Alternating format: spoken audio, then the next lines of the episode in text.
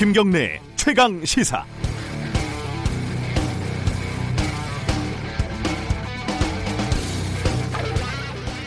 어젯밤 대통령 취임 2주년 특별 대담이 있었습니다.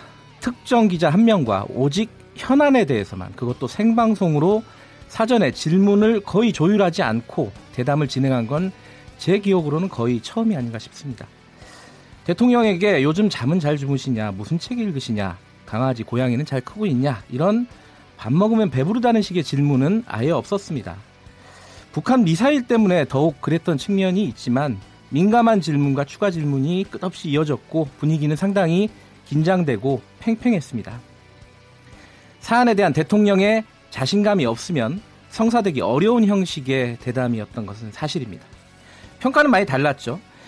질문이 날카로웠고 대통령의 대답, 대답 도 솔직했다 이런 의견도 있지만은 질문이 정제되지 않았고 공격적인 내용으로만 채워졌다. 대통령의 말을 자주 끊는 등 무례했다. 이런 의견도 많았습니다.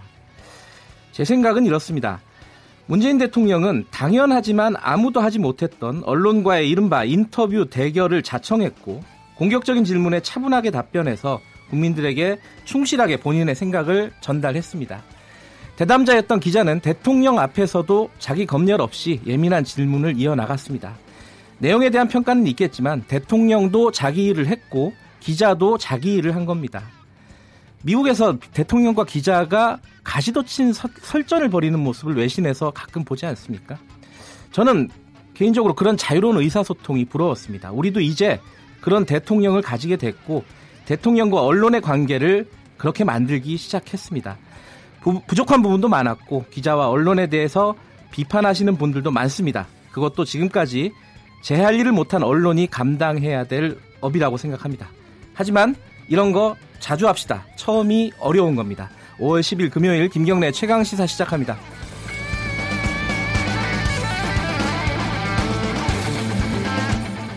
주요 뉴스 브리핑 금요일 가겠습니다. 고발 뉴스 민동기 기자 나와 있습니다. 안녕하세요. 안녕하십니까. 문재인 대통령 특별 대담 소식부터 정리해 볼까요? 내용이 방대한데 몇 가지 핵심만 정리하겠습니다. 네. 북한이 단거리 미사일로 추정되는 발사체를 발사한 것과 관련해서 문재인 대통령은 네. 남북 간 군사 합의를 위반한 것은 아니라고 보고 있다. 이렇게 얘기를 하면서도 북한의 이런 행위가 거듭된다면 대화와 협상 국면을 어렵게 만들 수 있다는 점을 경고하고 싶다. 이렇게 얘기를 했습니다.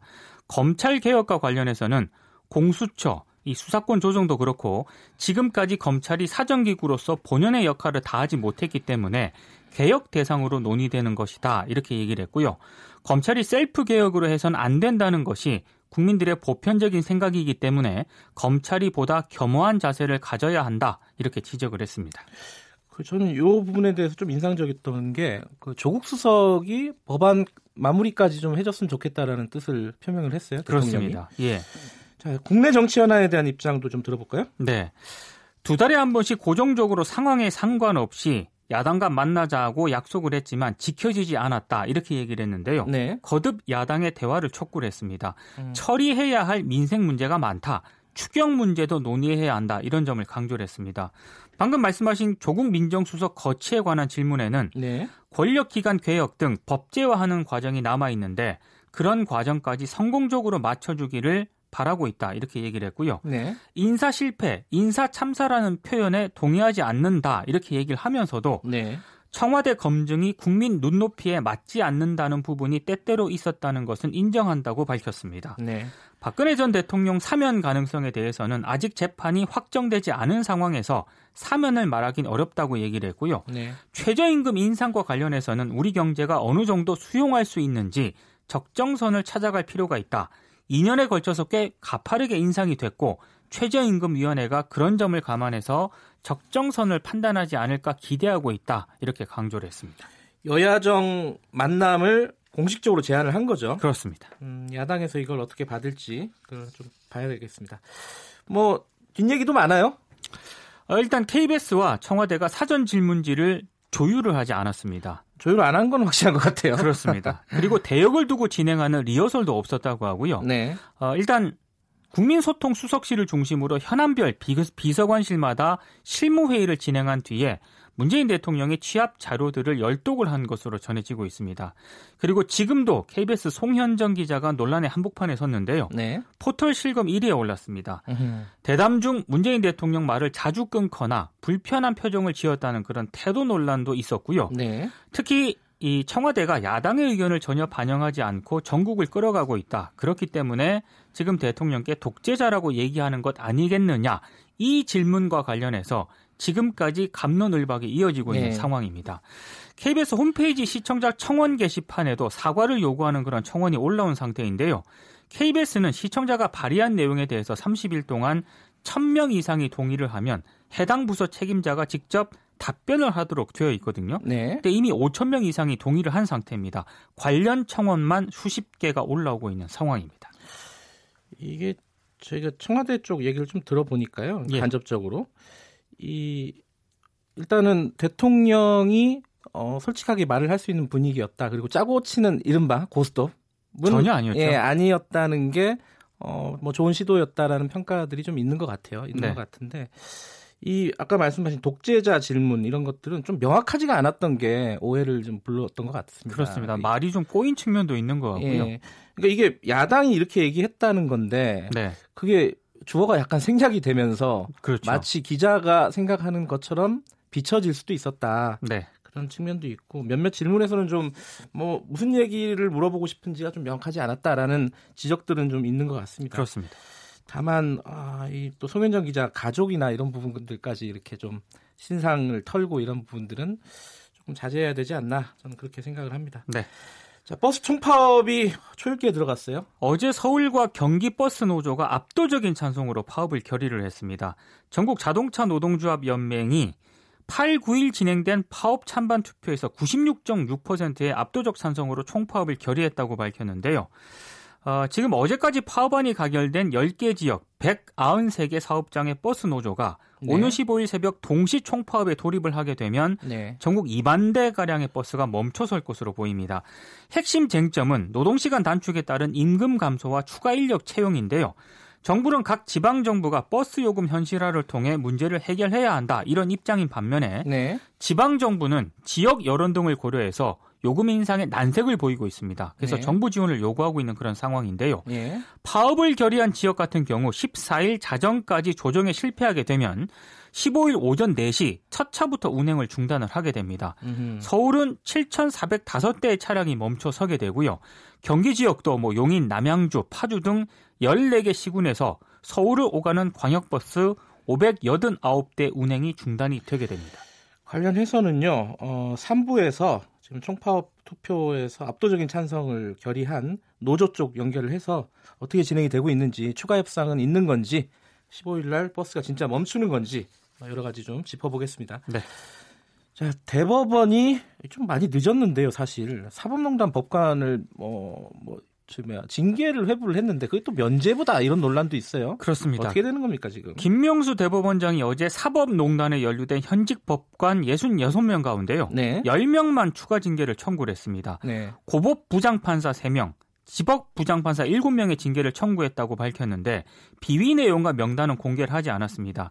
검찰이 사법농단 수사를 마무리하면서 네. 비위 사실이 드러난 현직 법관 66명의 명단을 대법원에 넘긴 게 지난 3월 5일입니다. 그러니까 애초 대법원이 검찰 수사 때문에 좀 자체 징계를 좀 미뤘거든요.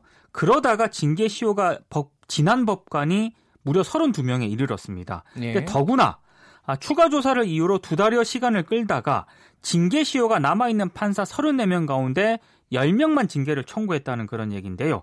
김명수 대법원장은 이것으로 사법행정권 남용 의혹과 관련한 조사와 감사는 마무리가 됐다라고 선언을 했습니다만 네. 면제부를 받은 법관 명단은 공개할 방법이 지금 마땅치 않은 그런 상황입니다. 그러니까 네. 국민 입장에서 봤을 땐 사법농단 연루 판사에게 재판을 받아도 현재로서는 알 길이 없는 그런 상황입니다. 네. 이 사법농단 어, 적폐청산 관련해 갖고도 어제 문재인 대통령이 입장을 밝혔죠. 그렇습니다. 어, 정부가 기획하지 않는다, 관리하지 않는다. 그렇죠. 예. 네.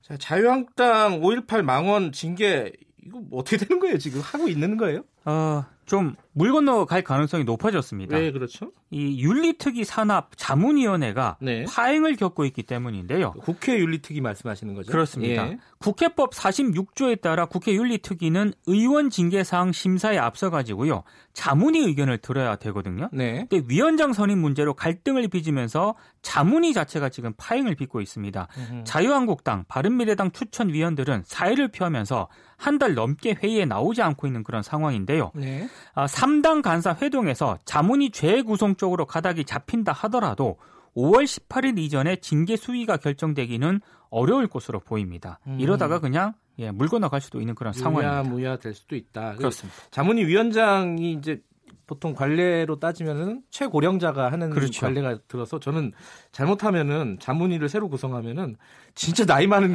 사람들을 서로 경쟁하듯이 선임하지 않을까라는 좀 걱정도 들고요. 네. 자, 다음 소식 들어보죠. 서울시가 아파트 경비실에 냉난방기 휴게실 설치 실태를 처음 전수조사해서 어제 이제 결과를 발표를 했는데요. 네.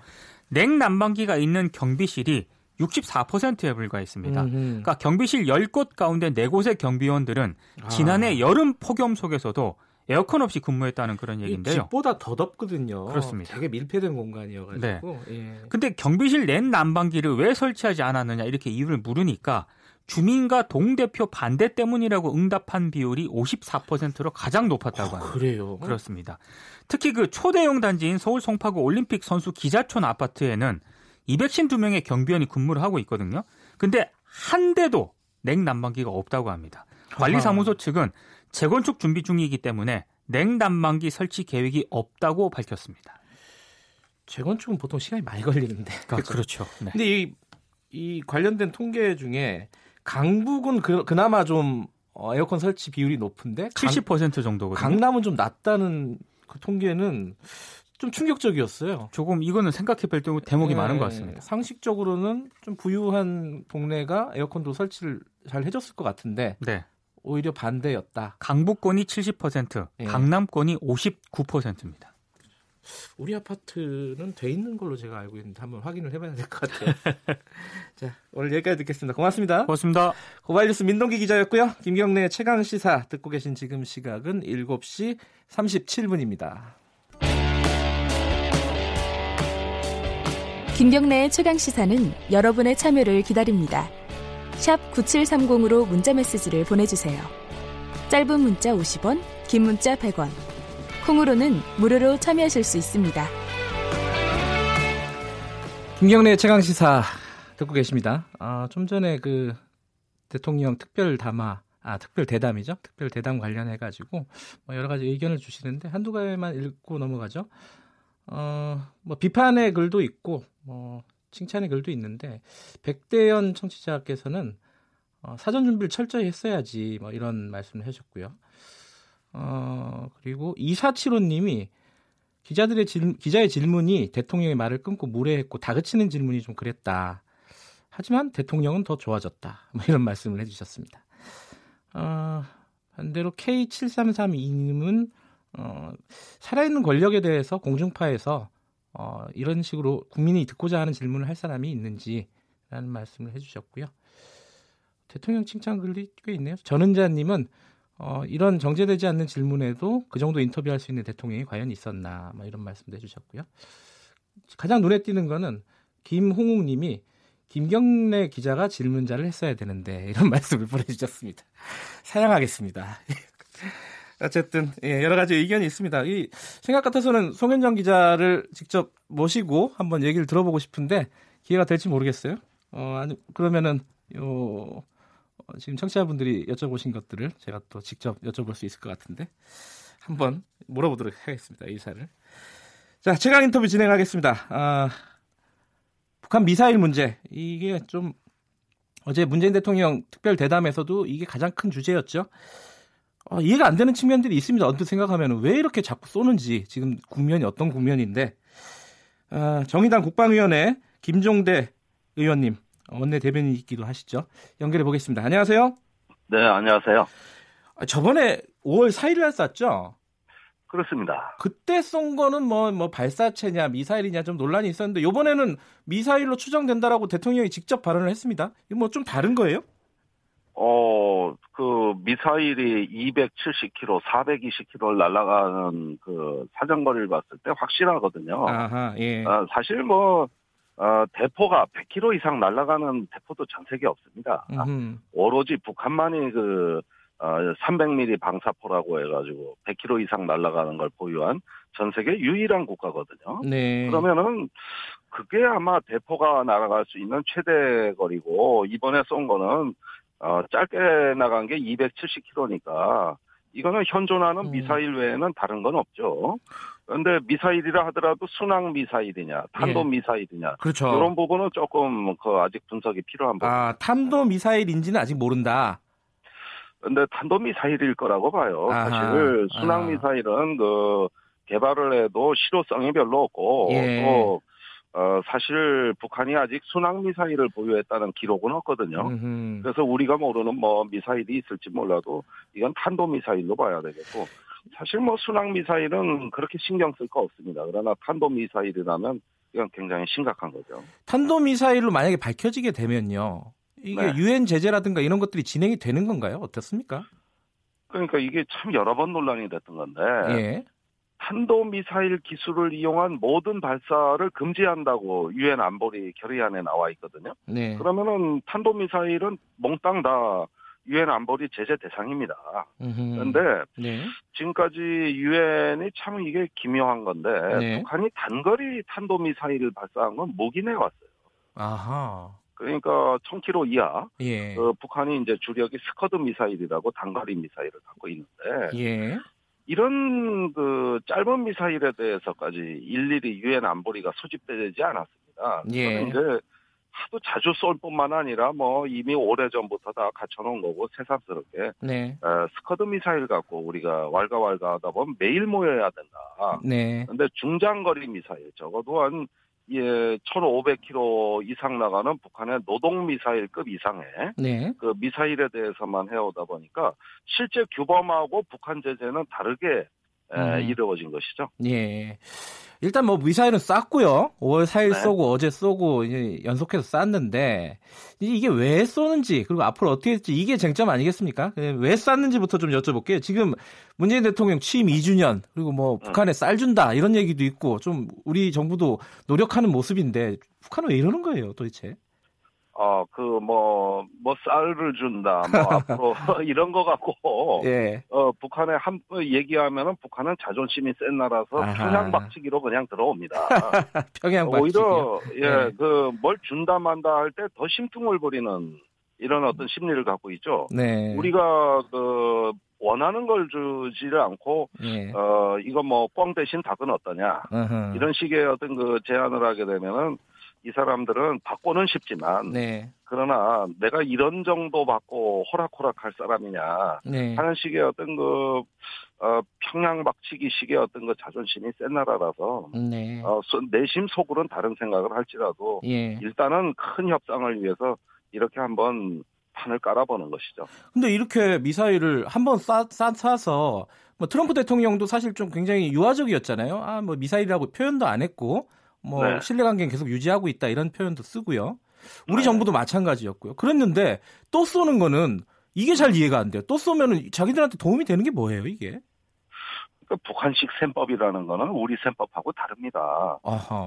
이번에 북한이 요구하는 건 뭐냐면은, 네. 어, 미국의 일괄 타결안을 이제 접고, 예. 단계적이고 점진적이고 이제 북한식 용어로 동보적 조치를 하는 음흠. 이런 협상을 우리는 원한다. 네. 그러면서 그 트럼프의 어떤 대북 협상의 기본 프레임을 부정하고 있거든요. 음흠. 그런데 때마침 미국의 민주당도 최근에 들어와 단계적 점진적 접근법을 어, 주장하고 있어요. 아하. 그래 그렇게 되니까 예. 조금 더 트럼프를 압박해가지고 이제는 우리가 제시한 합리적 셈법에 따라라. 음흠. 이렇게 해가지고 연말까지 시한을 줬기 때문에 그 전에 이제 장기적인 판을 짜는 이런 어떤 하나의 버퍼링 작업이라고 봐야 되겠어요. 아하. 이거는 또 다른 대화를 위한 독촉장입니다. 아하. 그래서 하나의 예. 그 자기네 어떤 프로그램을 실행하기 위한 어떤 판 깔기 예. 그걸 좀 버퍼링이라고 이야기합니다. 그런데 역시 이제 뭐 김정대 의원께서는 뭐 외교적이나 국방적으로 이쪽으로 많이 밝으셔서 이해가 될지 모르겠지만 저 같은 경우에는 아니 이렇게 미사일 연속해서 발사를 하면은 북한의 아, 미국의 여론도 안 좋아지고 우리 쪽 대한민국의 여론도 안 좋아지고 이러면은 더 협상의 여지가 없어지는 거 아닌가라는 어떤 생각이 들어요. 안 그런가요, 그거는?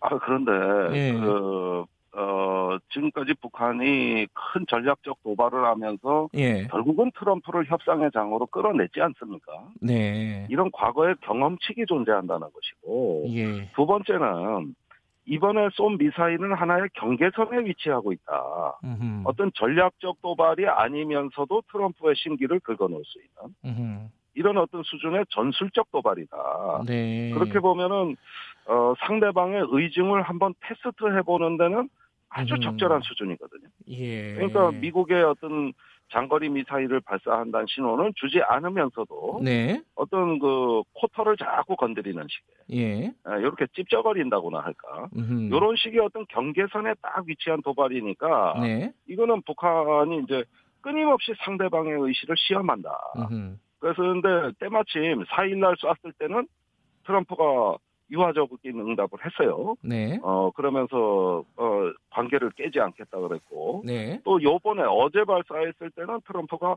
이건 미사일이라고 하면서 네. 매우 심각하지만 네. 어 이런 사태의 우려를 표명한다 그랬거든요. 음. 그러니까 결국은 요런 상황을 보면서 트럼프의 진의가 어디까지인가를 끊임없이 이제 테스트하는 것이죠.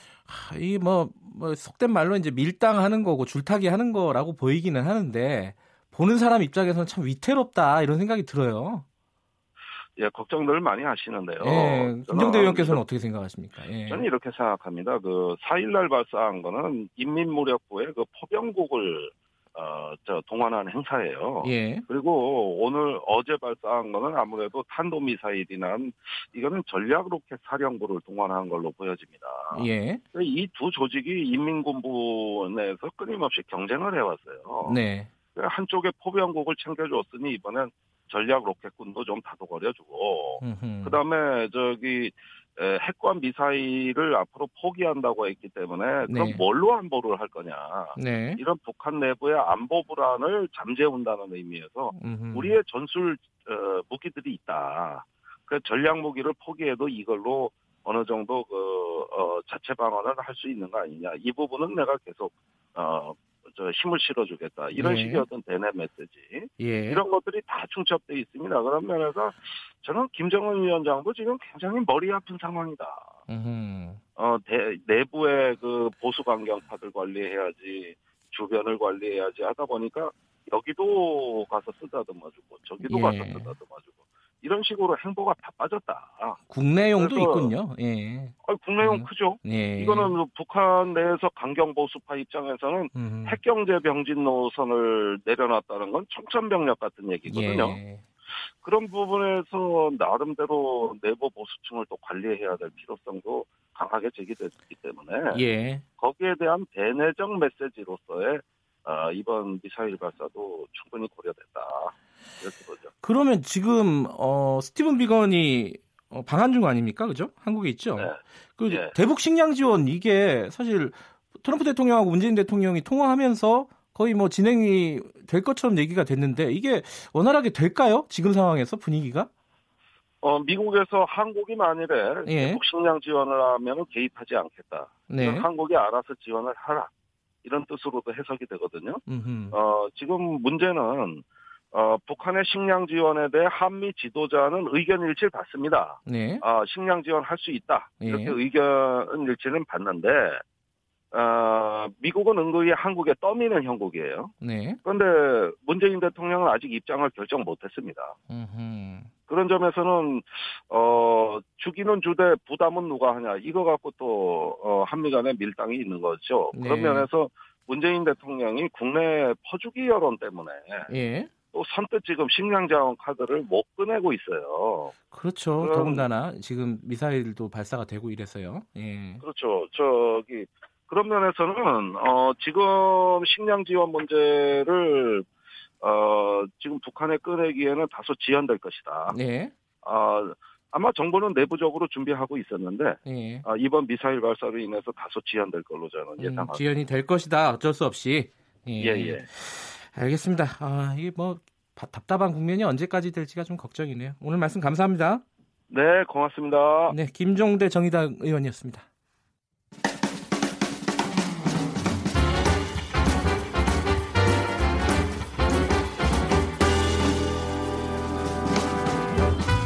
여러분의 아침을 책임집니다. 김경래의 최강 시사. 네, 한 주간을 어, 빅데이터로 정리하는 시간입니다. 여론의 민낯 빅 커뮤니케이션의 전민기 팀장 나와 있습니다. 안녕하세요. 네, 반갑습니다. 전민기입니다. 네. 어, 지금 유튜브 라이브가 진행이 되고 있습니다. 네. 아... 덕분에 좀 가까워졌네 저희 사이. 보실 수 있는 분들은 어, 유튜브에서 KBS 일라디오 검색하셔가지고 들어오시면은 어, 보실 수 있습니다.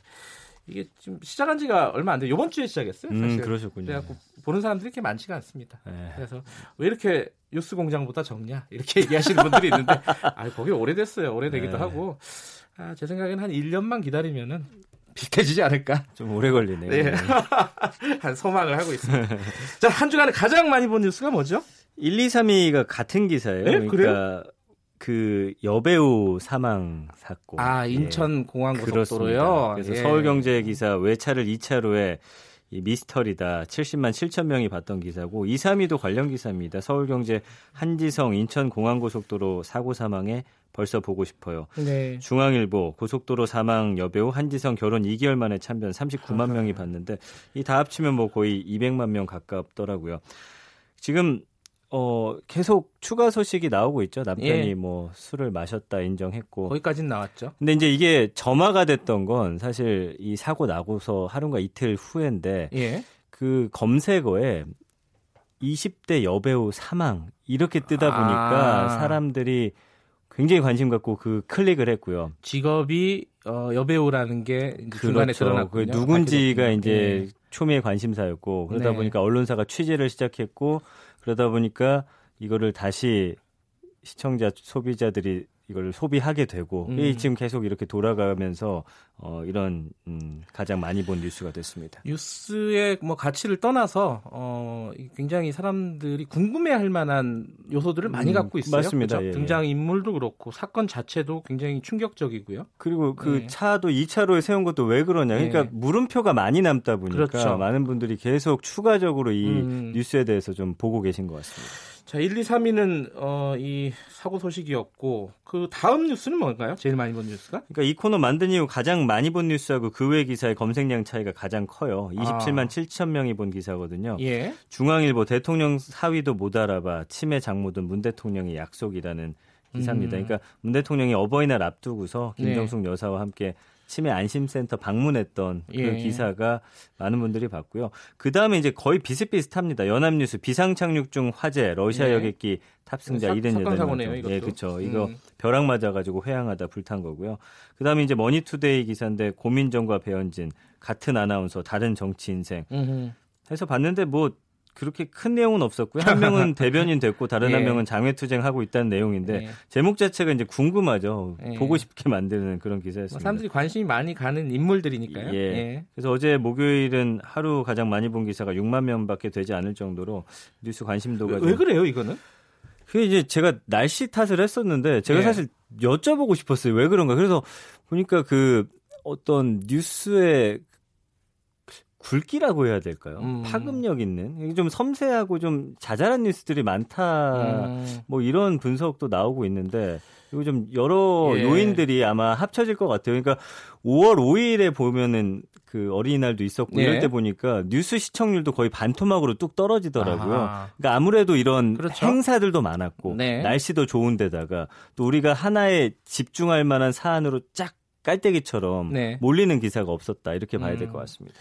아까 문재인 대통령이 장모님이 이제 치매 환자시라는 얘기가 있었죠 아까. 예 그렇습니다. 치매 안심센터 이게 공약 사항이라서 네, 네. 잘좀 진행이 됐으면 좋겠어요. 이거 고통을 받는 분들이 너무 많거든요. 그렇습니다. 댓글이 가장 많이 달린 기사가 뭘까요? 이거는 이제 두 가지 산 똑같은 겁니다. 식량 지원과 관련해서. 아, 예, 그러니까, 논쟁이군요, 이거는. 그렇죠. 조선일보 네. 홍영포 북 발사체 심각한 사안 아니야. 북에 식량 지원해야 된다. 음. 8천여 개 댓글이었고요. 그다음에 연합뉴스 정부 대북 식량 지원 추진 공식화, 방식 규모 등 검토. 이거는 사실 찬반이 확실히 나뉘는 그런 사안이죠. 그래서 북한 식량 지원과 관련해서 댓글이 가장 많이 달렸고 네. 이 사안 바라보는 신문사들의 반응이 정반대인 것과 네. 사람들의 반응 똑같은 것 같습니다. 그러니까 어제자 한겨레 조선일보 헤드라인 비교해 보면 알 수 있는데 어떻게 다르죠? 한겨레는 대북 식량 지원으로 북미대와 불씨 살린다였고요. 네. 조선일보는 북한 미사일 도발에도 식량 지원 속도 내는 정부 그렇기 때문에 이거를 바라보는 국민들의 입장도 갈리면서 음. 댓글이 가장 많이 달렸습니다. 알겠습니다. 오늘은 여기까지 듣죠라고 하려고 했는데 1432님이 여기까지 듣자고 좀 얘기하지 말고 감사합니다로 하자고. 아, 제가 말버릇이 그래가지고요. 아, 예. 감사합니다. 네, 고맙습니다.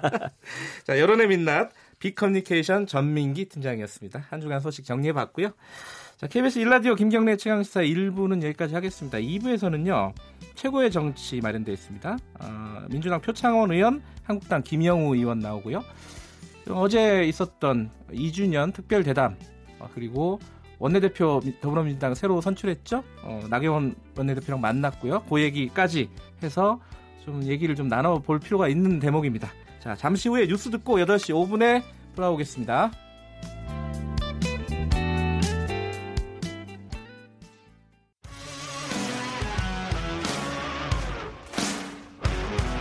탐사보도 전문 기자 김경래 최강 시사.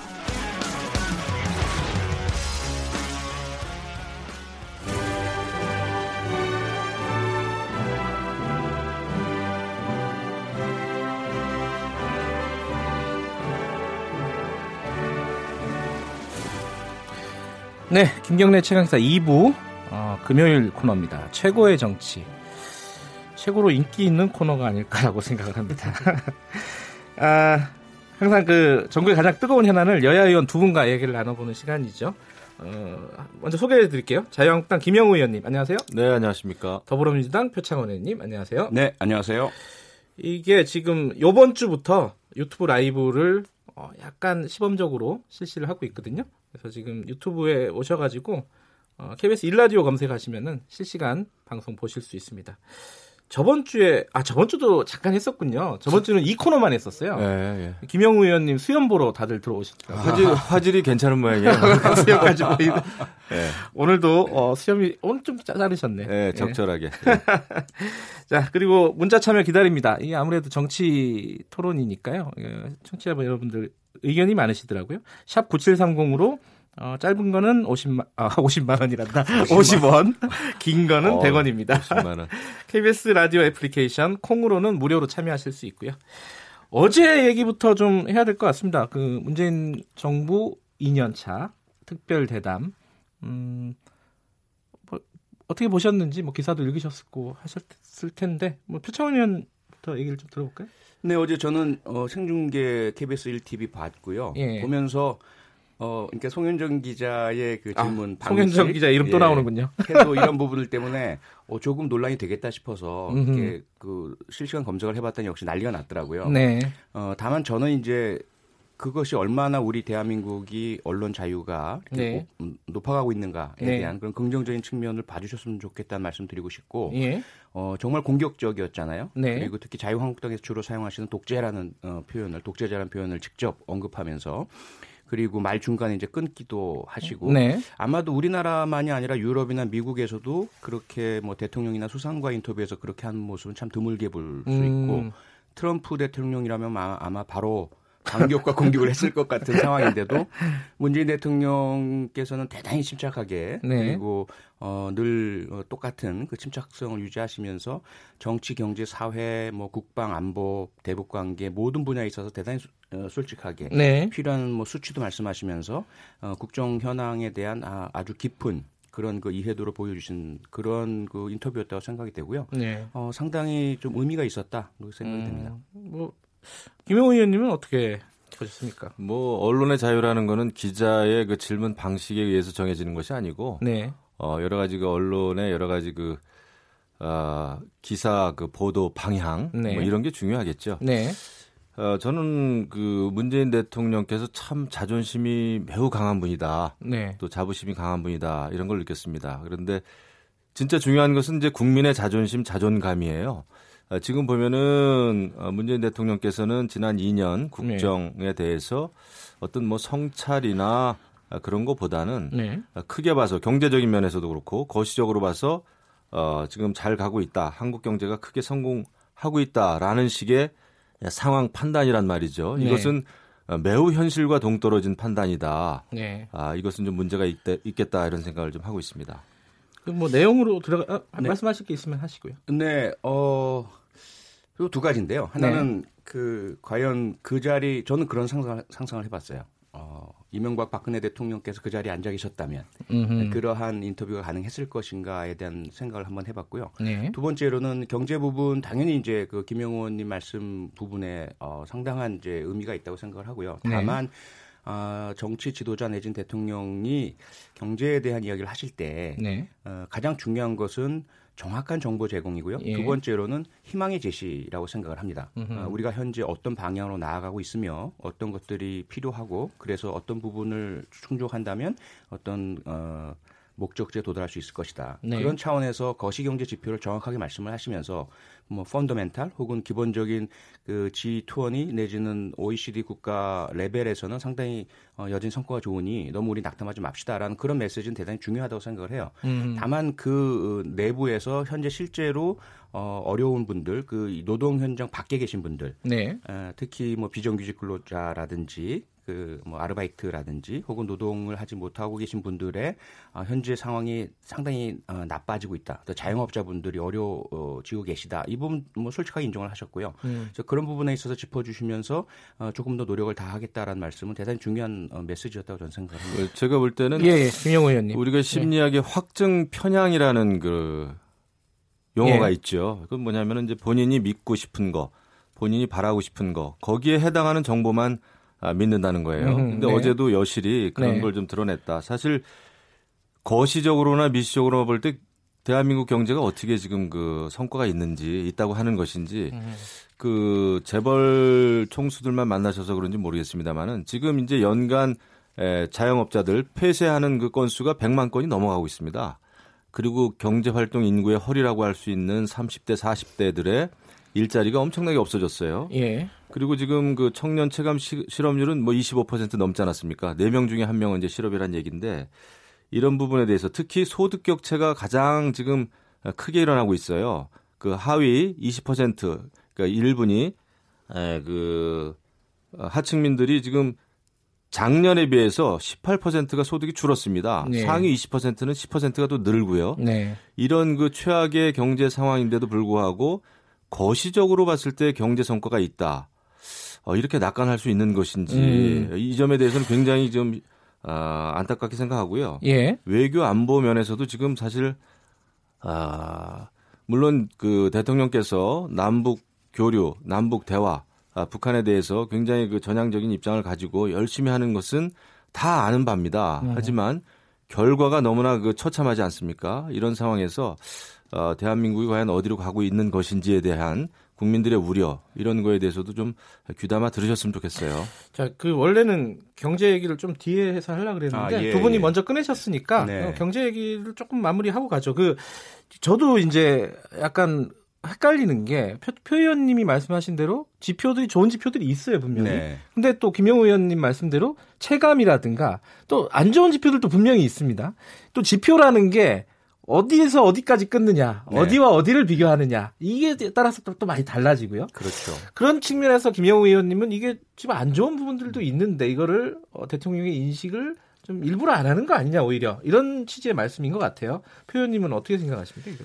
어, 뭐 확증 편향이라는 심리학 용어는 대단히 부적절한 좀 상황이다라는 네. 말씀 꼭 드리고 싶고요. 그리고 경제 현황에 대한 인식은 뭐 분명히 명확하다는 것을 여러 차례 확인시켜 드렸죠. 뭐 음. 부적, 어, 부정적인 부분들, 나빠지고 있는 지표들 우려를 표명하셨고 음흠. 개선을 위한 노력들을 그동안 해왔고요. 음. 김동연 전 경제부총리부터 시작을 해서 어, 홍남기 현 부총리까지 지속적으로 최저임금의 어, 어떤 급속한 상승으로 인한 부작용 부분들도 인정을 하면서 하면서 이것을 네. 속도 조절 내지는 대안을 찾기 위한 국회 입법 어, 노력도 해오고 있고 국회가 그것을 어, 대응하지 못하는 부분에 있어서 도 네. 하지만 다 인정을 하면서 현재 제도를 가지고도 충분하게 속도 조절할 수 있다라는 이야기를 다 짚어놨고요. 네. 앞서 말씀하셨던 자영업의 문제는 지금 오늘 어제 얘기 얘기가 아닙니다. 음흠. 이명박 대통령 시절부터 사실은 5년 내 자영업 생, 어, 생존율이 5% 미만이에요. 예. 지금 대한민국의 자영업의 그 시스템과 구조가 대단히 문제가 있는 상황,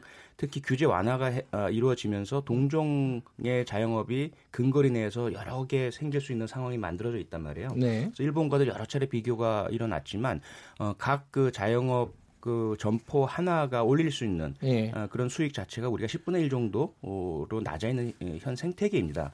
이걸 구조적으로 고쳐 나가는 노력이 필요하고 그 과정에서는 여러 가지 어려움은 분명히 수반이 되죠. 하지만 알겠습니다. 이것을 인정을 예. 해야 하되 어, 현재의 그 상황들만을 딱 꼬집어내서 보면 어떤 현상이 일어나냐면 제주도에 있는 도깨비 도로 같은 현상이 일어나요. 음. 지금 눈앞에는 저것이 어, 높아가는 경사로인데 깡통을 굴리면 이게 아래로 내려가는 모습처럼 보이거든요. 아, 예, 예. 근데 그 실제로는 그것이 도깨비가 아니라 착시 현상인 것이죠. 예. 지금 현재 대한민국에서 일어난 많은 것들, 과거에 오랜 동안 축적되었던 정경 유착, 재벌 중심의 그런 불공정한 어, 경제 시스템이 바로잡아지고 있는 상태이고요. 네. 그리고 어, 뭐 낙수 효과라는 실제로 일어나지 않는 것을 믿고 있, 는 상태에 있다가 실제로 노동자, 서민, 어, 가계 쪽으로 소득을 돌려주는 노력들이 이루어지기는 경제 체제 변화한 상태거든요. 예.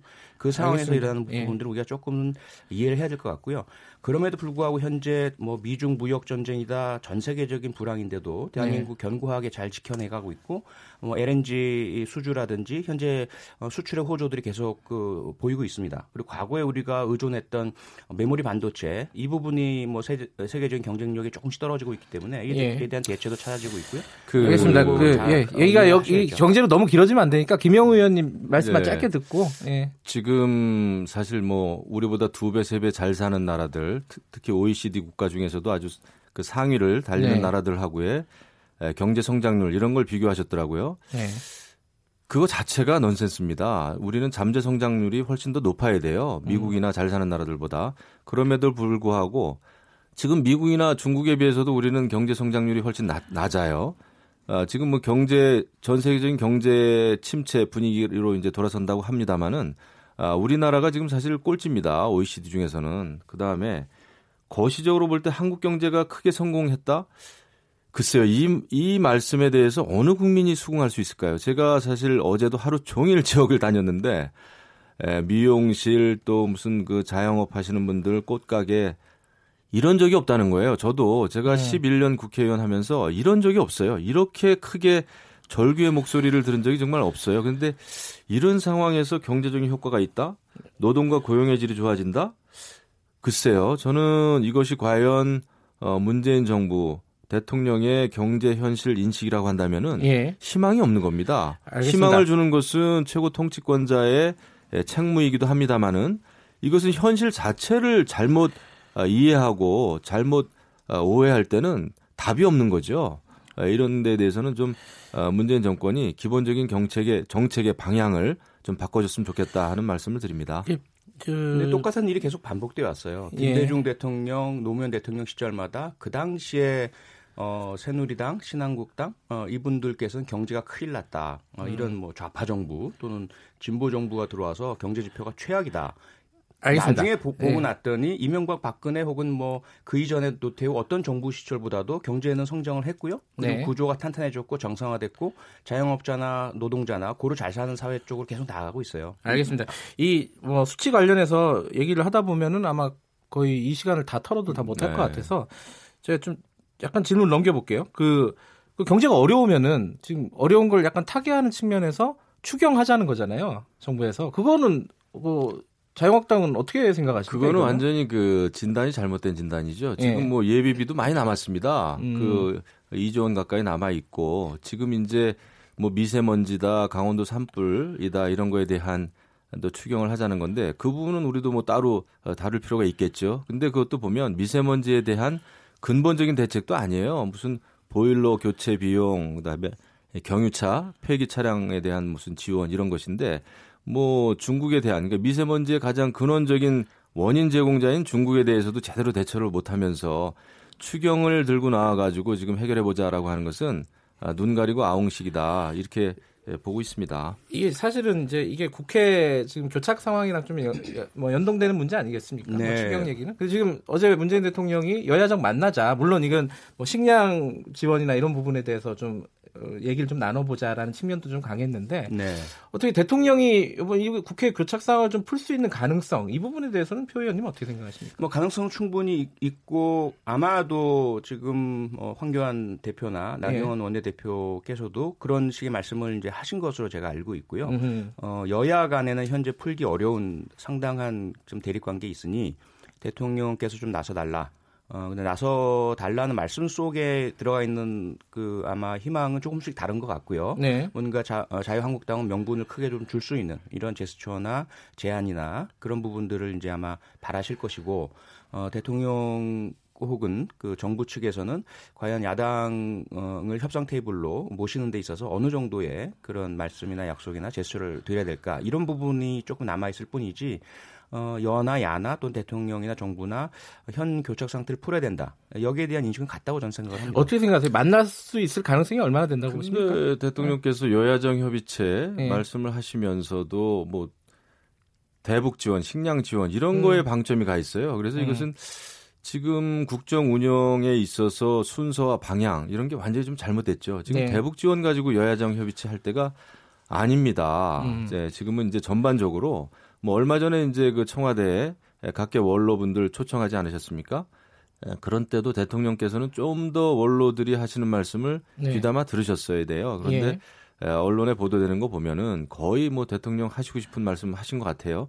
이런 분위기라면은 여야정 협의체 만들어진다고 한들 제대로 된 협치가 가능하겠는가. 그리고 또 대북 지원이 중요한 것이 아니라 지금은 외교 안보 또 대북 관계에 있어서도 전반적인 정책에 대해서 다시 한번 성찰해 볼 때입니다. 알겠습니다. 우리가 외교를 하는 이유는 국제적인 고립을 고립에서 벗어나기 위해서 외교를 하는 건데 지금 국제적인 고립을 자초하는 외교를 하고 있단 말이죠. 이런 상황에서 대북 지원, 아 이것은 가당치 않다.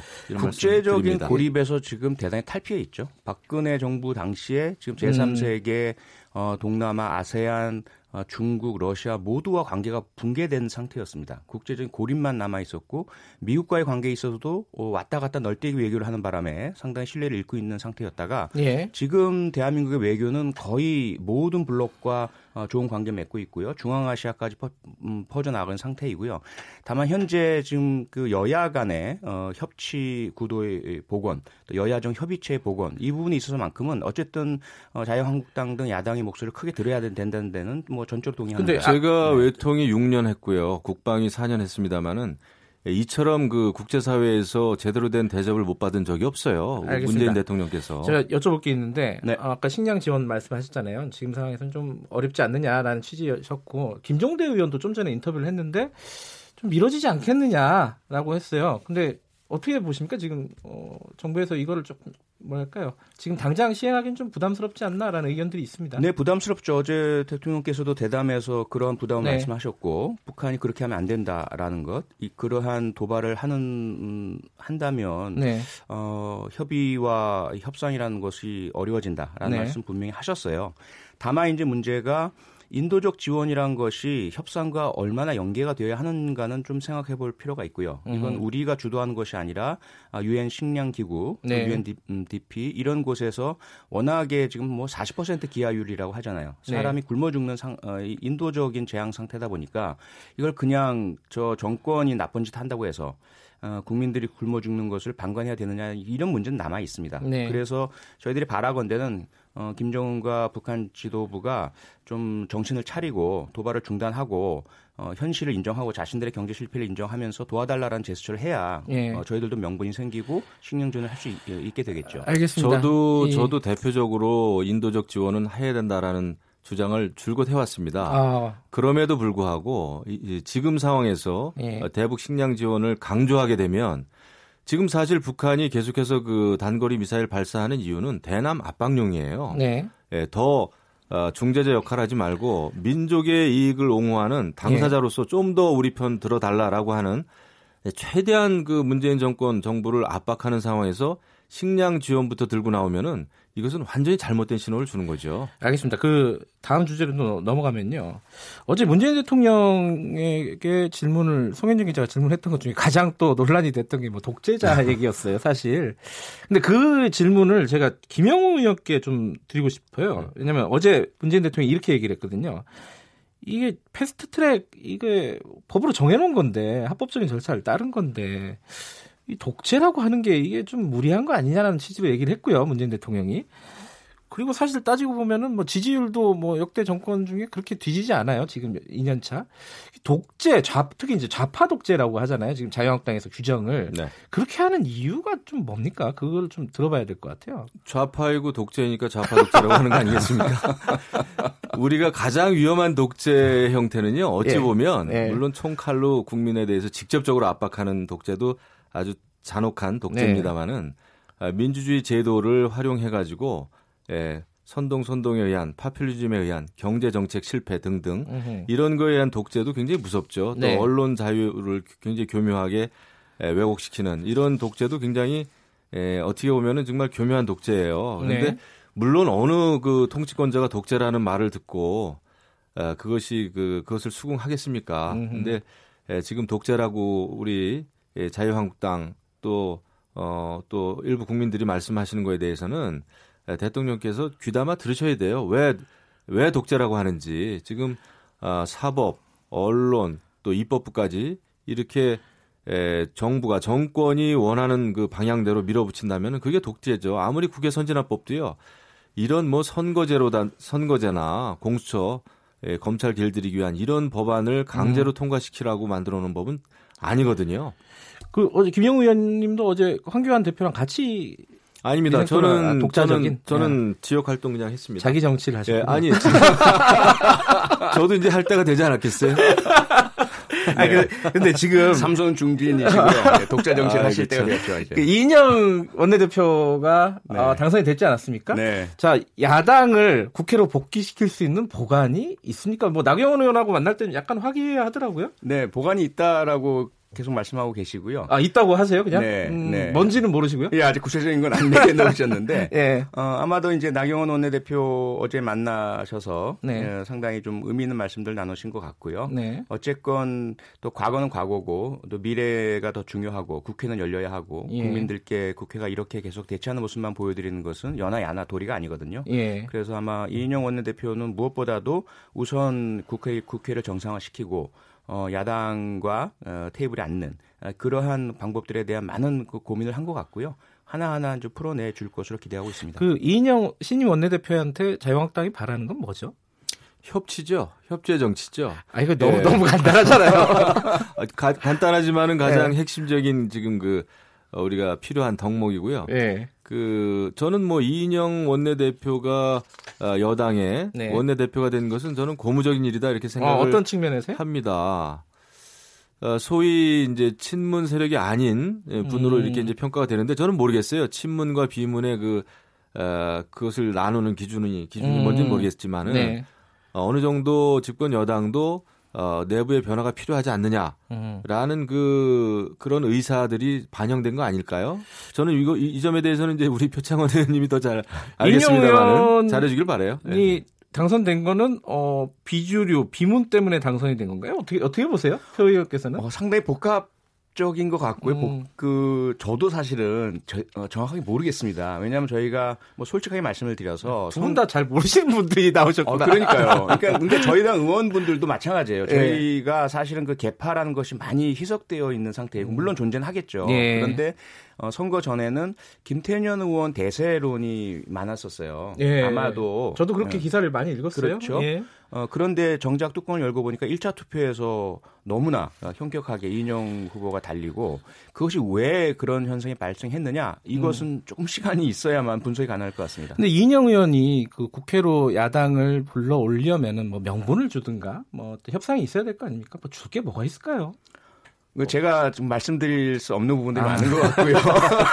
아, 예, 안 되겠다. 다음에는 원내대표 두 분을 모셔야겠네요. 아, 근데 이 협상의 그 기법상 예. 내놓는 그럼요. 그 카드는 무효. 뭐가 있으면 들어오실 수 있는 겁니까? 간단하게 시간이. 아, 예. 저희가 볼 때는 저희가 원하는 원하고 바라는 게 많으면서도 간단하지 않습니까? 그 협치라는 것인데 이 협치가 가능하기 위해서는 예. 아, 지난 그 패스트 트랙에 태워졌던 법안들에 대해서 예. 아, 다시 재고해줬으면 너무나 고맙겠다. 음. 그리고 지금 그 문재인 정부가 밀어붙이는 여러 가지 경제 정책에 대해서도 알겠습니다. 조금 그 변화의 가능성을 좀 보여주면 좋겠다. 다 알겠습니다. 국민을 위한 거죠. 뭐 자유한국당 네. 위한 거 아닙니다. 한국 정치가 어, 이, 이 자리만큼 최고의 정치만큼 화기애애했으면 좋겠네요. 자 오늘 두 분 감사합니다. 네 고맙습니다. 최고의 감사합니다. 정치 한국당 김영우 의원 민주당 표창원 의원이었습니다. 2부 여기까지 하고요. 3부에서 뵙겠습니다.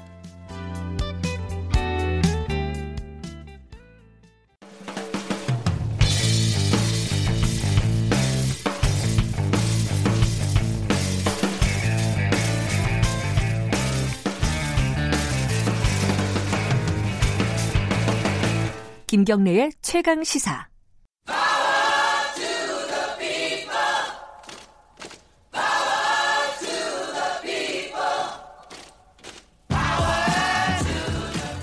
네, 김경래 최강 시사 3부.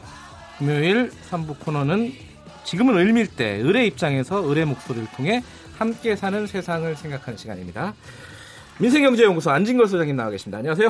네, 안녕하십니까. 안 소장님 어제 그 대통령 대담 봤습니까? 예, 다는 안 봤는데요. 예. 뭐, 뭐 이제 일하다가 보니까 뭐 간단한 뭐 어, 세상이 많이 좋아진 거죠. 왜냐하면 이제 기자가 예. 이렇게 말도 끊기도 하고 반박성 질문도 하잖아요. 그렇죠. 그게 이제 적극적 지지자들 입장에서는 사실 네. 저도 약간 당혹스러운 면도 있었어요. 아하, 아하. 이렇게 어쨌든 촛불 시명을 개선한 정부니까 응원하기도 하니까. 예. 근데 그게 언론의 자유고 우리 사회 민주주의의 품격이 높아진 겁니다. 옛날 독재정권 시절이나 이명박 박근혜 정권 때는 그런 거 있을 수도 없었잖아요. 아예 그렇죠. 질문을 차단해 버렸잖아요. 네. 그러니까 적극적인 지지자분들께서도 저는 이렇게 생각하면 될 것 같아요. 아, 우리 사회가 많이 좋아지는 과정에서 네. 오히려 국내에서 보면 더 좋은 평가를 받게 됩니다. 그런 음. 불편한 질문을 받기도 하고 때로는 네. 반박을 당하더라도 그게 우리 사회 품격이거든요. 네, 알겠습니다. 다만 제가 아쉬운 건 오늘 어. 주제도 이제 우리 민생 문제인데 예를 들면 이제 술값도 오르게 놓여 있고 교육비, 주거비, 의료비, 통신비, 이자비, 교통비 우리 국민들은 굉장히 부담이 큰데 네. 저는 그런 서민 경제 이슈에 대해서 좀 더 집요하게 물었어야 했다. 아, 오히려 예. 주제 선택이나 예, 시간 배분이 아, 대학생들 아하. 반값 등록금 고등학교 이제 무상교육 한다는데 그건 어떻게 돼가며 대학생 반값 등록 한다는데 아직 대학생 절반은 국가적금 한 푼도 못 받고 그 있다는데. 말씀 좋네요. 예. 그러니까 저는 오히려 그런 측면에서 예. 어 지적이 지적이 필요한 게 아닌가 이런 네, 생각을 해봤어요. 말씀하신 세상 좋아졌다 이런 예, 말씀. 그리고. 앞으로 더 좋아져야죠. 예. 그리고 대통령께서 저는 하나 더 첨언하면 이번에 이제 케비스 기자님을 대표를 했잖아요. 예. 예를 들면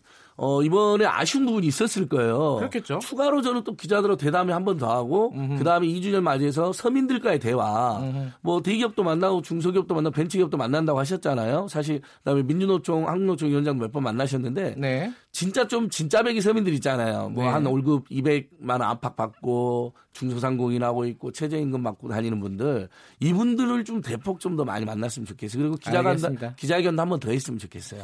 예. 그 기자가 성현정 기자가 이제 어, 너무 공격적으로 질문했다 이런 이제 뭐랄까 비판을 많이 듣고 있지 않습니까? 아이고 백악관이나 프랑스에서 보면요 기자하고 대통령 막 싸우잖아요. 그러니까 저는 그런 점들은 네. 근데 그 예. 배경에 배경이 있잖아요 분명히 이 그럼 니들 그동안 어려운 시절에 뭐 했냐? 제대로 보도했냐? 그렇죠. 이제 저는, 저는 예. 바로 지지자들이 그런 마음은 또 이해를 해줘야 된다고 예. 생각해요. 사실은 저도, 예, 박근혜 그 정권, 이명박 정권 음. 말도 안 되는 엄청 행태가 있었는데 그때 제대로 싸우는 거 못 본 국민 예. 입장에서는 이제 세상 좋아졌다고 너무 공격적으로 나서는 거냐라는 그렇죠. 지적이 있는 것 같은데 이게 모든 게 그러니까 평가라는 게 종합적인 그럼요. 것 같아요.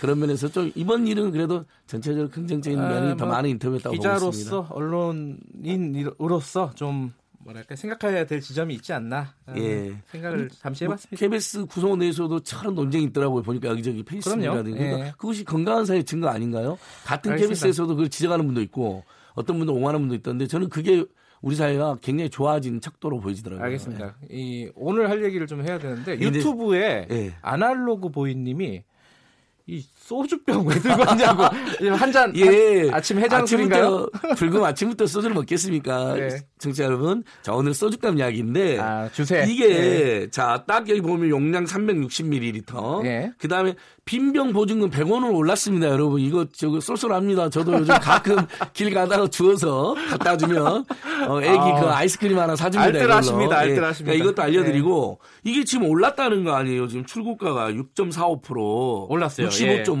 예. 예. 그래서 근데 오른 게 이제 점유 이 업체가 하이트 질러 올린 겁니다. 그러니까 지금 어, 오늘 밤 불금이갖고 소주 한잔 하실 분들도 이제 공포에 빠졌어요. 우리가 평소 자주 가던 식당이 분명히 3,500원, 4,000원이었거든요, 요즘에. 근데 이렇게 되면 예. 4,500원에서 5,000원으로 오를까봐 이제 걱정을 하는데 음. 제가 이번 주 내내 집중 점검을 했습니다. 내수 아, 활성, 내수 어. 활성화를 해서 여기저기 다니면서 편의점, 아. 슈퍼, 마트, 아. 식당가 다 다녀봤는데요. 다 드셔보셨다. 예, 다 드셔보셨는데 다행히 예. 일반 가게들은 지금 3,500, 4,000원에서 유지하고 있는데 아, 근데요? 제가 어저께 정확히 물어봤어요. 상황도 식당님한테. 자, 출고가 올라갔으니까 도매가 올라갔죠. 그러니까 예. 자, 출고가 65.5원이 오르잖아요. 네. 그러면 식당으로 65.5원만 올라서 오는 게 아니라 이 출고물을 받는 분들이 도매 식당 도매점들 있잖아요. 네, 주 예. 도매점들이 거기도 이렇게 생각을 하는 거죠. 어, 65.5 애들 돈가 올렸네. 그럼 우리도 그동안 사실은 어, 도매가 올려야 되는데 참고 있었는데 음. 한 100원 안팎도 올리는 거예요. 예. 그러면 이제 도매하고 유통에서 100원 안팎이 더 붙잖아요. 출고가에다가. 네네. 그러면 한 원래 출고가는 지금 1,081원 올랐는데 예. 이게 실제로는 이제 들어올 때는 소매점으로 들어올 때 각 소매점이나 가게로 들어올 때는 100원이든 200원이든 더 붙어서 올라오는 거죠. 네. 그러니까 어떻게 하겠어요? 그럼 소매점에서 그럼 자 3,500원, 4,000원 팔고 있었잖아요. 예. 아이고 이거 200원을 올려야겠는데 4,200원 이상하잖아요. 아 그렇죠. 우리가 떨어지나 담배값 4,500원으로 해놨잖아요. 음. 박근혜 정부 때 뭐 마치 세수 금연율 높일 것처럼 고 사실은 세수는 극대화하면서 금연율이 안 높아지는 걸로 딱 음. 4,500원 한 건데 근데 4,500원, 5,000원 올릴 가능성이 높, 이제 제기되는 거죠. 그리고 음. 일부 지역에서는 벌써 그렇게 올렸더라고요. 안 올림하는 게 아니라 올림을 네. 하죠, 보통. 그래서 저는 네. 이렇게 말씀드리고 있어요. 지금 곳곳에 다니고 우리 서민들께도 마찬가지인데요. 우리 단골 식당이나 이런 데 가서 아니 요즘은 잔돈 취급하지 않으니까 네. 4,100원, 4,200원으로 올려도 된다. 왜? 네. 카드로 다 내지 않느냐. 또 음. 제로페이로 내지 않느냐. 그러니까 많이 올리지 마라. 출구가 올라갔다 하더라도 그걸 예. 계기로 출구가 올라간 데다가 예를 들면 도매나 소매에서 일부 인상 요인이 있다면 그 정도만 올려서 만약에 3,500원 가겠다면 한 3,700원 4,000원, 4,000원 가격이 많이 있더라고요, 요즘에요. 음. 4,200원 정도로 올려서 서민 부담을 좀 최소화시켜주는 음. 어, 상생이 제가 필요하다. 이렇게 호소드리고 있습니다. 맥주 값도 올랐죠, 조금. 맥주 값도 이미 음. 어, 장, 지난달에 벌써 어, 역시 5, 5 6%가 먼저 아, 올랐습니다. 아, 그래서 지금 이제 서민들이나 우리 국민 입장에 어떤 이야기 도냐면 자 소주 맥주 이제 섞어서 많이 드시잖아요. 소맥. 대학생들도 많이 드세요. 제가 학교에서 상진회가 걔네들 강의하고 티프리 가보면요. 소맥이 네. 아무튼 대세는 대세예요. 근데 예. 그러면 지금 소주가 5천 원 오르는 추세고 맥주가 6천 원 오르는 추세예요. 네. 이렇게 되면 출구가 올라가니까. 예. 그리고 이제 소맥 한 잔 먹을 때도 만천 원이 필요하다. 음흠. 이거 큰 부담이다. 소주가 5천 원이라는 것은 저는 서민들이 심리적으로 굉장히 큰 부담이라고 생각됩니다. 그럼요. 비싸게 그리고 느껴져요. 소주를 음. 우리나라 국민이 많이 드세요. 깜짝 놀라시더라고요. 2017년도에 막 30병을 넘게 드셨어요. 그러니까 너무, 너무 많이 먹는 거 아니에요? 그러니까 이제 물론 통계, 저도 좀 기여한 것 예, 같은데. 저도 기여했는데 통계청 통계를 보면 재밌습니다. 심지어 우리나라 국민들이 그렇게 자식들 교육열을 높, 높잖아요. 예. 근데 교육비까지도 일부 줄이셨어요. 사는 게 어쨌든 양극화나 민생과 예. 불평등 문제가 여전한 면이 있고 최저임금이 올랐다 하더라도 여전히 힘드니까 네. 교육비도 일부 줄인 걸로 나오는데 못 줄이는 게 있어요. 주거비 이런 거 못 줄입니다. 왜냐하면 아, 집없는 국민 예. 입장에서는 집주인이 전월세 올려달라 했는데 올려줘야 되니까. 예, 그다음에 예. 통신비 이런 게 잘안 줄어들어요. 그럼요. 워낙 생활 필수미 소주값도 안 줄어들었어요. 음. 그러니까 못 줄이는 거예요. 국민들이 답답하고 우울하고 그렇죠. 사는 게 팍팍하면 예, 팍팍할 예. 때 소주라도 한잔 하는 거. 그래서 1년에 30억 병 넘게 먹는 이제 소주니까 이게 식당에서 만약에 4천에서 5천 오는 건 심리적으로 굉장히 타격이 된다. 근데 소주값, 맥주값이 오른 건 오른 건데 여기에다가 세금도 어떻게 좀 오른다 뭐 이런 얘기가 있어요. 세금은 어떻게 되는 거예요? 자, 이제 그 논란이 어떻게 된 거냐면 네. 지금은 출고가에다가 네. 그러니까 일종의 제조가에다가 세금을 붙여요. 네. 그러니까 아주 쉽게 만약에 천 원짜리 술이 있다. 예. 그러면 거기에 주류세를 72%를 붙입니다. 어허. 그러니까 그러면 1,720원이 되겠죠. 그렇죠. 그다음에 이게 술이 사실 교육적 효과가 많은 건 아닌데 어쨌든 이 술을 팔아서 우리나라 국민들의 교육비에 아, 교육세가 붙어요? 주류세에서 또 어, 주류세의 30%를 교육세를 붙입니다. 그 다음에 그 제조가의, 과세표준 제조가에 어, 과세표준 천 원이면 부가세 100원을 붙입니다. 음. 그러니까 세금이 더 많죠. 아, 원래 예. 제조가보다 세금이 예. 많고 담배는 한 70. 예. 프로 정도가 세금이고요. 술은 만약에 이제 식당에서 먹는 거 말고 일반적으로 가게에 예. 사면 절반 이상이 세금입니다. 그래서 과세표준 천 원이면 세금이 1,036원이에요, 현재. 지금도 근데, 많이 내는데 뭘 바꾼다는 예, 근데 어떻게 되냐면 예. 이게 예를 들면 맥주나 소주나 독한 술이나 상관없이 가격에 따라 세금 붙이, 붙였잖아요 방금 제조가에다가 설명하셨죠. 그러다 네. 보니까 예를 들면 독주들이 오히려 가격이 더 싼 문제가 생긴 겁니다. 소주가 맥주보다 더 싸잖아요. 소주가 아. 알코올 도수 높은데 아하. 그래서 가격에 붙이는 것을 이제 종량 종가세라고 그럽니다. 예. 세금인데 옛날에는 종량세 알코올 도수에 이렇게 세금을 부과한 적도 있습니다. 그래서 알코올 도수에 세금을 부과하는 게 대부분 나라의 추세거든요. 그러니까 아. 독한 술일수록 세금 많이 내라, 사회적 책임 음. 많이 져라 이런 취지겠죠. 네. 일종의 옛날에 이제 주세나 담배세를 제약세라고 하는 음. 이론도 있잖아요. 일종의 예. 이제 민중들이 제약을 저지른 거라는데 저는 절대 동의하지 않습니다. 그것은 음. 종교적 색채가 진하게 들어있는 표현인데 네. 그런 관점 중에 하나입니다. 그러니까 자 어. 알코올 도수가 높을수록 많이 내는 어떻게 됐어요 한국에서는요.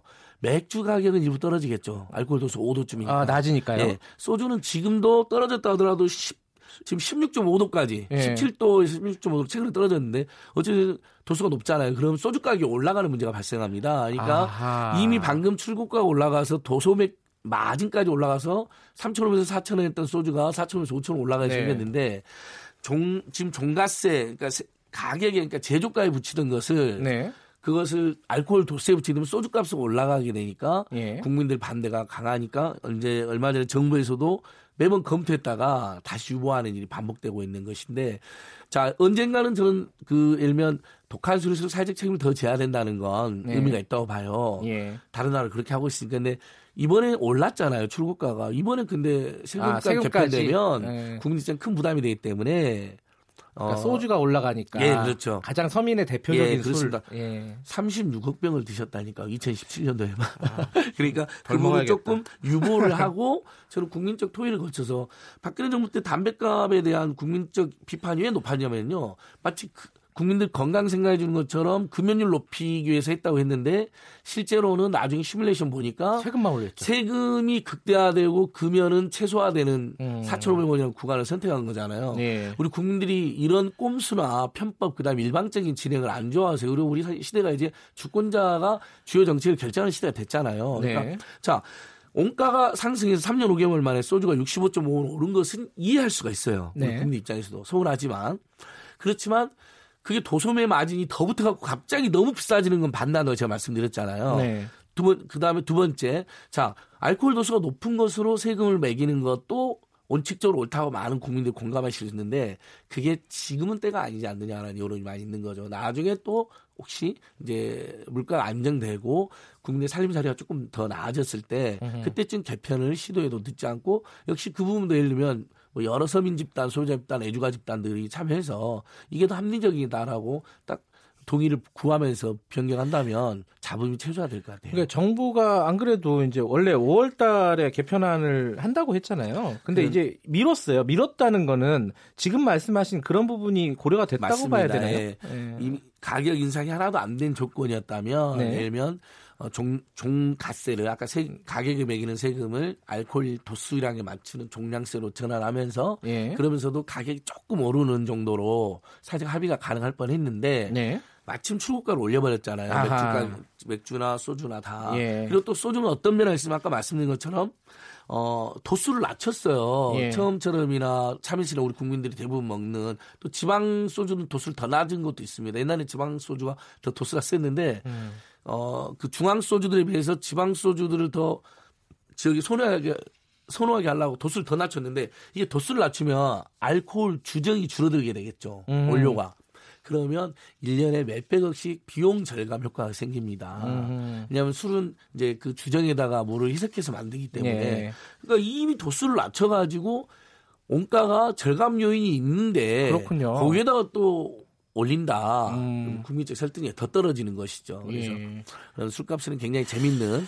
어쨌든 이제 오늘 밤 불금에 저희는 지나친 음주나 흡연을 반대하고 자제할 걸 호소드리지만 오늘 밤 이제 친구들 만나서 불금에 소주 한 잔 하시고 담배까지 피우신 분은 애국자들인 건 확실합니다. 세금을 많이 네, 소주는 세금이 절반 이상, 맥주는 70% 안팎이다. 근데 이게 참 어렵겠어요. 실제로 합의를 보려면 왜냐하면은 그냥 소비자 입장에서도 소주 좋아하는 사람, 맥주 좋아하는 사람이 나를 다를 거고요. 뭐 만드는 뭐 제조사 입장에서도 산업 입장에서도 소주 만드는 회사, 맥주 만드는 회사 또 다 이해관계가 다를 거고 이거 어떻게 조정할지가 참 예, 관심사네요. 그래서 그래서 살짝 하면 중요한데 이제 최근에 국산 맥주보다 수입 맥주가 더 싸가지고 화제가 됐잖아요. 그렇죠. 근데 국산 맥주 중에 예를 들면 좀 하우스, 하우스 맥주라든지 중소기업 좋은 아, 맥주를 많이 뭐 만드는데 맥주 같은 거요. 자 체류가가 네. 많이 나오겠죠, 당연히. 네. 규모 경쟁 안 되니까. 네. 그러니까 수제 맥주나 하우스 맥주, 중소기업 맥주가 비싼 겁니다. 음. 제조가에 세금을 매기니까. 그래서 이것을 알코올 도수로 만약에 해준다면 어 훨씬 더 맥주값이 떨어지게 돼요. 수제, 그러니까 알겠습니다. 수입 맥주뿐만 아니라 수제 맥주. 그러니까 결국은 알코올 도수대로 언젠가 가긴 가야 될 거예요. 근데 지금 술에서는 어 우리나라 국민들이 선호하는 술은 50% 안팎이 맥주입니다. 그 다음에 네. 소주거든요. 그러니까 맥주 가격, 맥주를 많이 드시기 때문에 결국은 맥주 가격을 생각해서도 종량, 종, 종량세로 알코올 도수로 가긴 가야 된다는 의견이 많습니다. 어쨌든 서민의 어떤 기호라든가 어, 음주 패턴 이런 것들을 다 고려해가지고 예. 합리적으로 그렇죠. 설계를 했으면 좋겠네요. 그다음에 음. 박근혜 정부 때처럼 꼼수로 담배값 올리는 거 아니라 이 부분도 예. 역시 투명하게 국내 토의해서 그럼 그런 방향으로 가자라는 합의를 이끌어내면 된다고 생각하고 저는 대통령께서 그다음에 기자님들 또 교육비, 주거비, 의료비, 통신비, 이자비, 교통비, 네. 그다음에 생활 필수품으로 취급하는 주요 생필품 식료품값 있잖아요. 이거 각별히 신경 써서 지금 훨씬 된다? 줄이는 네. 그러니까 안 오르게도 관리돼야지만 할 수만 있다면 대폭 줄이는 방향도 음. 계속 정책을 내놔야 된다. 음, 알겠습니다. 좀 2주 전 맞아서 이런 부분을 호소드리고 기자님들도 그런 부분에 계속 집요하게 질문해 주셨으면 좋겠어요. 알겠습니다. 아, 안진걸 소장님 어, 언제 소주는 한잔 하시죠? 아, 예, 예, 예. 농담입니다. 예, 애국자, 자, 민생경제연구소 안진걸 소장이었습니다. 고맙습니다. 예, 고맙습니다. 김경래 최강시사 듣고 계신 지금 시각은 8시 46분입니다.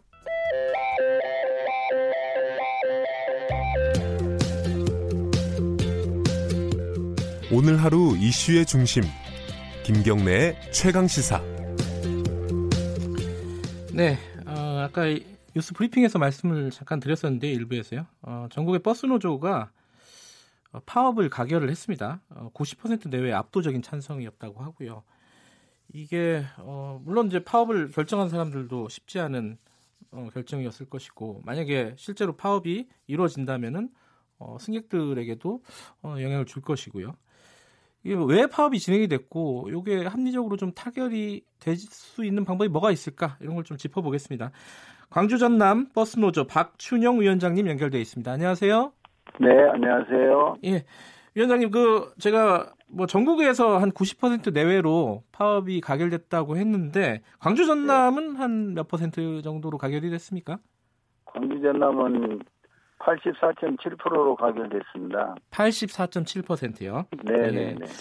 이게 아 잠깐만요. 전화가 어 잡음이 좀 많이 들리네요. 잠깐만 끊을까요? 아, 잠깐만 끊고 다시 연결하겠습니다. 위원장님 잠깐만 끊어주세요. 예, 아, 이 전화가 잡음이 심해가지고요. 아마 뭐 이동 중이거나 그러신 것 같아요.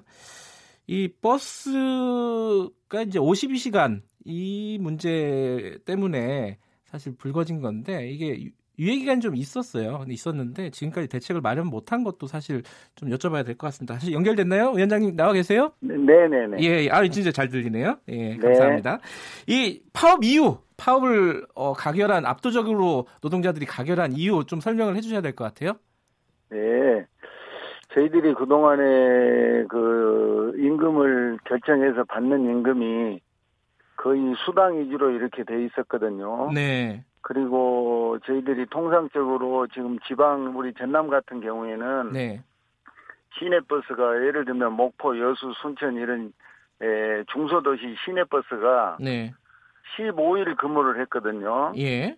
15일 근무한 건 뭐냐면 하루 근무하고 하루 쉬는 근무제도 객일제 음. 근무제도라 그러는데요. 네. 그 근무를 하루에 16시간에서 17시간, 18시간 근로를 하면서 예. 15일을 근로를 했거든요. 예. 근데 이제 그 법이 개정되면서 예. 15일 근로를 할 수 없는 그런 법이 개정돼서 주 52시간을 적용을 받을 수밖에 없거든요. 예. 금년에는 지금 52시간을 적용받아야 되는데 휴일 근로를 넣어서 저희들이 어 금년까지는 지금 그 68시간을 했었거든요. 네. 근데 내년부터는 52시간을 적용을 받아야 되기 때문에 네. 초과 근로를 소위 말하는 그 근로를 할 수가 없어요. 음흠. 그래서 불가피하게 일일 2교대 하루에 8시간 내지 9시간을 해서 일일 2교대를 해야 되는데 네. 그렇게 되면은 주 40시간에서 어 8시간 초과 근로해서 52시간밖에 할 수 없거든요. 네. 그러면 저희들이 임금이 줄어들거든요. 얼마나 줄어드는 거예요? 뭐 사람마다 조금씩 어, 다르겠지만 대체적으로. 예. 대체적으로 지금 저희들이 1호봉 기준 1년 입사하면은 약 300만 원을 받는데 예. 어, 거기에서 근로를 만약에 하루에 8시간으로 근로를 한다 그러면은 네. 약 80만 원 정도가 줄어들거든요. 아하. 한 3분의 1이 줄어드는 거네요. 네, 음. 그렇습니다. 그래서 예. 최소한 그 임금은 보존이 돼야 되지 않느냐. 음흠. 예, 그리고 지금 저희들이 진직부터 네. 버스 기사가 하루에 18시간, 17시간 근로 온 것은 절대 안 맞다. 그 위험하지 않아요, 승객들한테도? 네, 그렇습니다. 그래서 음. 친절도도 안 나오고 어 위험하고 사고율도 높고 그러거든요. 네. 예. 그래서 저희들이 10여 년 전부터 버스 기사가 책상머리에서 조, 꼬박꼬박 조는 사람도 8시간 근로를 하는데 네. 버스 기사가 하루에 17시간, 18시간 한다는 건 이건 도대체가 이거 죽으라는 것도 아니냐. 알겠습니다. 그러니까 예예 예. 지금까지 그러니까 임금 네. 체계가 네. 기본급은 적고 뭐 시간 애수당으로 많이 받아갖고 한 300을 채웠었는데 이게 시간의 수당이 예. 좀 줄어들면서 확 줄으니까 이게 생계가 유지가 안 된다 이런 말씀이신데요. 네, 그러면 쟁점이 예예 예. 아니 그 시간이 그... 많이 없어서 제가 쟁점을 여쭤볼게요. 네네. 한 가지는 아니 그러면은 어 시간 시간을 줄이면은 나머지 시간은 사람이 더 필요한 거 아니냐 이게 있고요. 그리고 네, 임금을 그렇습니다. 보존하려면은 무슨 돈으로 하지? 요금을 올려야 되나? 이게 있는데 노조 입장은 어떤 거예요? 그래서 저희들은 네. 어 이용자 부담이 원칙에서 요금을 현실화하는 것이 원칙이지만 네. 대부분의 그 서민이나 학생이 이용을 하고 있거든요. 그렇죠. 또. 그래서 지금 네. 지원을 받고 있는 것이고, 네. 그래서 그 요금의 부족한 부분은 네. 어 지원을 해야 되는데 그 저 지원을 하는 부서에서는 말하자면 왜 개인 업자한테 그 지원을 해야 네. 아 이런 그 이야기도 그래서 그렇게 지금 지원을 하고 그 지원이 제대로 쓰여지는가를 어, 확인하는 제도가 지금 준공인제 제도를 하고 있거든요. 그렇죠. 예. 그래서 7대 도시 같은 경우는 준공인제를 하고 있기 때문에 네. 예, 그런 분란이 거의 그래도 많이 없는데 음. 저희 같은 경우는 지금 준공인제를 저희들이 계속 지속적으로 원하고 있거든요. 네. 그러면요, 지금 그 이 돈을 어, 재원을 중앙 정부에서 지원을 하는 것인지 아니면은 뭐 지자체에서 지원을 해야 되는 것인지 아니면 뭐 회사가 음. 각자 부담을 해야 되는 건지 어떤 게 가장 합리적인 방법입니까? 중앙정부에서 일정 부분은 지원을 해야 된다고 보거든요. 지금 음. 저희 전남 같은 경우에는 네. 어, 세수가 부족해서 재정 자립도가 30%가 된 데가 그 별로 없거든요. 네.